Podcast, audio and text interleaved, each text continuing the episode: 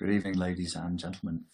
Just a, a quick one on the uh, topic of um, recovery from um, heartbreak, uh, childhood trauma, CPTSD, all of these things, and um, really trying to simplify it as much as possible so that we can have uh, a fresh perspective on uh, a topic that's you know we're familiar with, that we're very very familiar with, and then relate that to the types of things that are going on in 2020. So essentially, what we look at is the way in which um, impressions are made upon a person that are so uh, strong and so re- repeated and of such a nature that they actually cause the person's um, system, systemic functioning to warp, to twist under the pressure of them. And that impression of warping and twisting of the system is then the system that the person lives with. So they're essentially walking around in the world with a with a warped, um, twisted system from these pressures, from these strains, uh, from these uh, stresses that are too much for the human system to deal with. They're outside the carrying capacity of the human system, and so the system starts to break down. We call these systemic breaks um, dissociative identity disorder, depression, anxiety, CPTSD, uh, whatever else. But fundamentally, um, where it's not genetic and it's not caused by drugs or direct injury, it is trauma. Trauma. So we don't use the word trauma, we could say uh, systemic pressure that's caused damage, an impression made upon the system repetitively and forcefully enough that's of a nature that causes the system to warp and to break. Recovery from that is typically identifying where the system has become a little warped, where it is a little bit broken, and then seeking to do repairs, seeking to go in there and make repairs on the system in those places. Why is this critical? Well, for one thing, the person who's got a warped or twisted system is not functioning very well in the world. They're not perceiving things um, very clearly. It's difficult for them to assign appropriate meaning and levels of emotion and types of emotion to appropriate scenarios because those are the parts of the human system that get damaged by uh, narcissistic abuse, heartbreak, and emotional distress. Our ability to assign an appropriate level of urgency to threat is warped. We are, to use the psychological terminology, emotionally dysregulated. And a person who's emotionally dysregulated has warped perceptions, of course. So it's not good for the individual just in their own subjective solipsistic daily experience. They will feel more under threat. They'll have more uh, mood lability, emotional dysregulation. It's just generally it's a less pleasant subjective experience being alive, and then their functioning, their their capacity in the world is um, dampened as well. Their ability to form stable bonds with other human beings, to have friendships that make sense and that um, are stable, mutually beneficial, and built on uh, strong boundaries, mutual goals, mutual interests, mutual values over time is damaged. And of course, intimate romantic relationships are almost out of the question because the person who has this kind of systemic damage perceives threat where there may not be any threat at all, but they've become defensive, uh, paranoid, hyper vigilant. And who could blame them? after what it is that they've been through. How do we relate this to 2020? Well, I think that um, we can certainly say that what we're seeing playing out at every level microcosmic, macrocosmic level, multiple levels of power and agency in the world viewed through the eyes of an understanding, a compassionate understanding that people are left with an impression by painful experiences that are repeated over and over again that warp the system, the system of the individual or the system of the culture or class, then there is a tendency to be responding to um, projections, trauma-based projections, rather which are based on the past, because trauma is past focused. PTSD, one of the many um, awful elements of, of PTSD is that it makes you very, very self-focused and very, very past-focused. It's not a it's not a happy, light-filled, thriving place to be because the parts of yourself it causes you to focus on are the parts that are in pain, and the parts of your past that it causes you to focus on and to recollect again and again and again for further forensic analysis in the hope that you can presumably find where things went wrong, um, leads you to live in a very dark, self focused, pain focused, past focused reality tunnel. So we have to find a way out. You can see in the multiple challenges across the board uh, that we're facing this year at every level. The people in positions of power, uh, scientists, politicians, um, and the people who have to suffer the consequences of the decisions that are made on their behalf are doing so through a filter, a perceptual filter that is trauma based. And then this year itself will be a year where the rate at which traumatic impressions are made on human beings across the globe and across human consciousness spike. This will be a particularly traumatic, turbulent, chaotic, and emotionally dysregulated and dysregulating year for people for multiple reasons. Um, you don't need me to go into why. You're living it. You're the expert. You're the person who's having the subjective experience of going through it what do we do?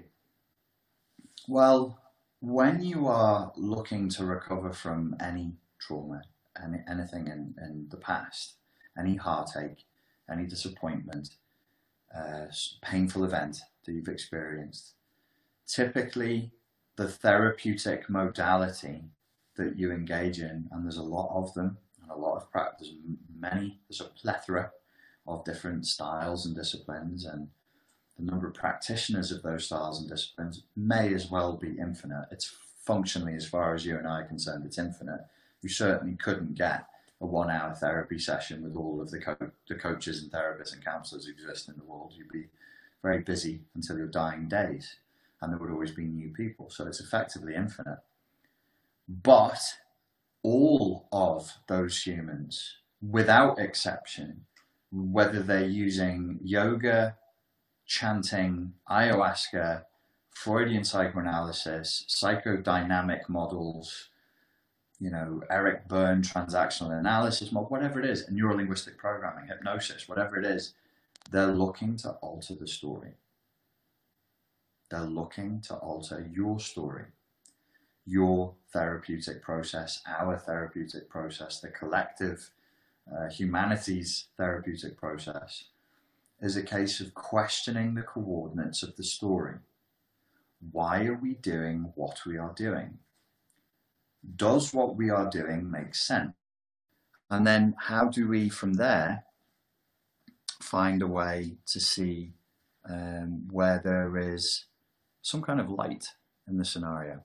So, trauma and post traumatic embitterment syndrome will keep you very much focused on uh, where things are going wrong, where there is pain, where there is darkness.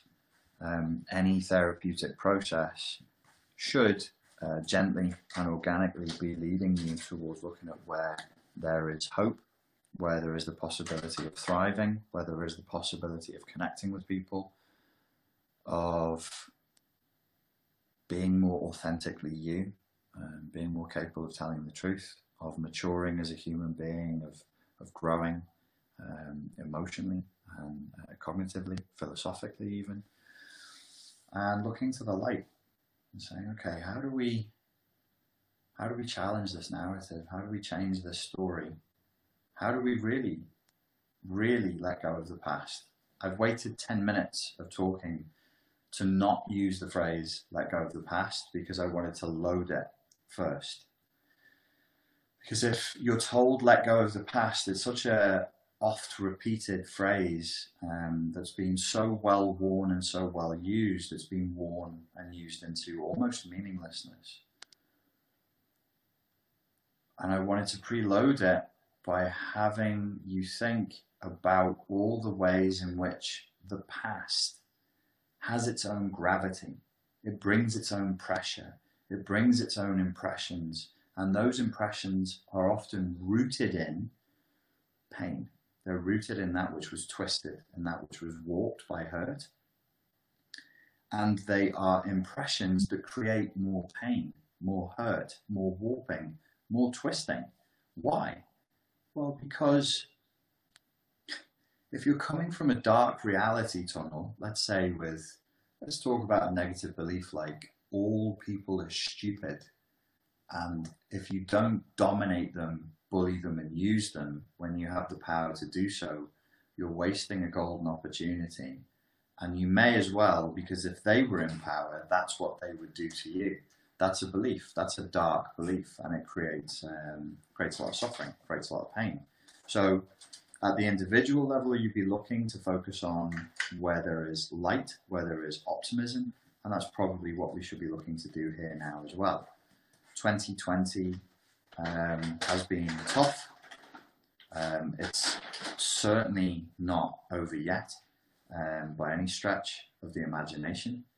Um, and I think we need to start looking at uh, coping with this. And coping is not a term I like. It really isn't, because I always aspire for more than coping. But perhaps when you're embattled and besieged, as we are, by these stresses, we should look at coping first with what's going ha- with what's going on, with what's with what's happening and what will happen, and then from there moving as quickly as we can, but not so quickly that we go into denial of what it is that we're facing, into strategizing and then moving forward. It's going to stretch all of us. It's going to stretch us out of our comfort zones. There's no way that it isn't. Um, not everybody is going to get what they want for Christmas this year. Um, you know, we're all adults now what is our capacity to accept that? What is our capacity to accept that we're not going to get exactly what we want to in nuance? If our capacity and resilience for that is very low, the end result will be an explosion of rage, an explosion of violence and rage. But that's not right because you're not supposed to get everything you want to in nuance. You're a grown up. I'm a grown up. It doesn't work like that things happen. Life on Earth has always been fairly tough, fairly chaotic. It's only in the last couple of hundred years that um, it's stabilized a little bit. And because we live such short lives, you know, we're not 400 years old, we don't remember what it was like in the late 1600s. We go like, oh, it's better now. This is not such a big deal. We only know what we know because we live such short, rapid frantic lives. Tis a tale told by a fool, full of sound and fury, by a player that struts and frets his hour upon the stage, and yet it doesn't signify all that much to chop Shakespeare unacceptably into pieces, as I just did. So we need to face this with a degree of humility, a degree of compassion for other people, maybe even people whose views you consider abhorrent whose views you consider completely wrong, whose views you see as threatening. Maybe it's an idea to learn to engage in critical thought, to see the other person as a person, to remember that we all have ideas, hopes, and dreams, and all of us, every single one of us, myself included, our perceptual filters are warped. It's very hard to see reality as it is. We're all living a story to varying degrees greater degrees, lesser degrees, we're all lost in our own version of events. And right now, with social media, which we're using right now, um, it's becoming an echo chamber through which our unconscious is projected larger and larger and larger and larger on a greater and greater and greater wall And so the monsters and the mind ghosts and the demons of our projections seem bigger and more multitudinous, more legion than they really actually are. So humility, patience, compassion, resilience. Look to the light. What's going to be the North Star? What's the guiding star? What's the direction we're trying to move into? We're all going to have to start doing that now. History didn't end. It's not over. Marx didn't get that right. We're still in it. It's still happening. Nothing is set in stone yet. It is being written. It has not yet been written. It is being written. And uh, we can do something about that. But exactly what we do and the action we take, we should be very, very careful and not be too uh, quick or reactive or emotion driven and too hysterical in the specific actions we take to respond to the stresses, the pressures, and the, um, the challenges that we face at the moment. Okay, ladies and gents, that's it from me. Hope that that was useful. Thank you very much for your time and for your attention. And uh, I look forward to speaking to you all again very soon. Cheers.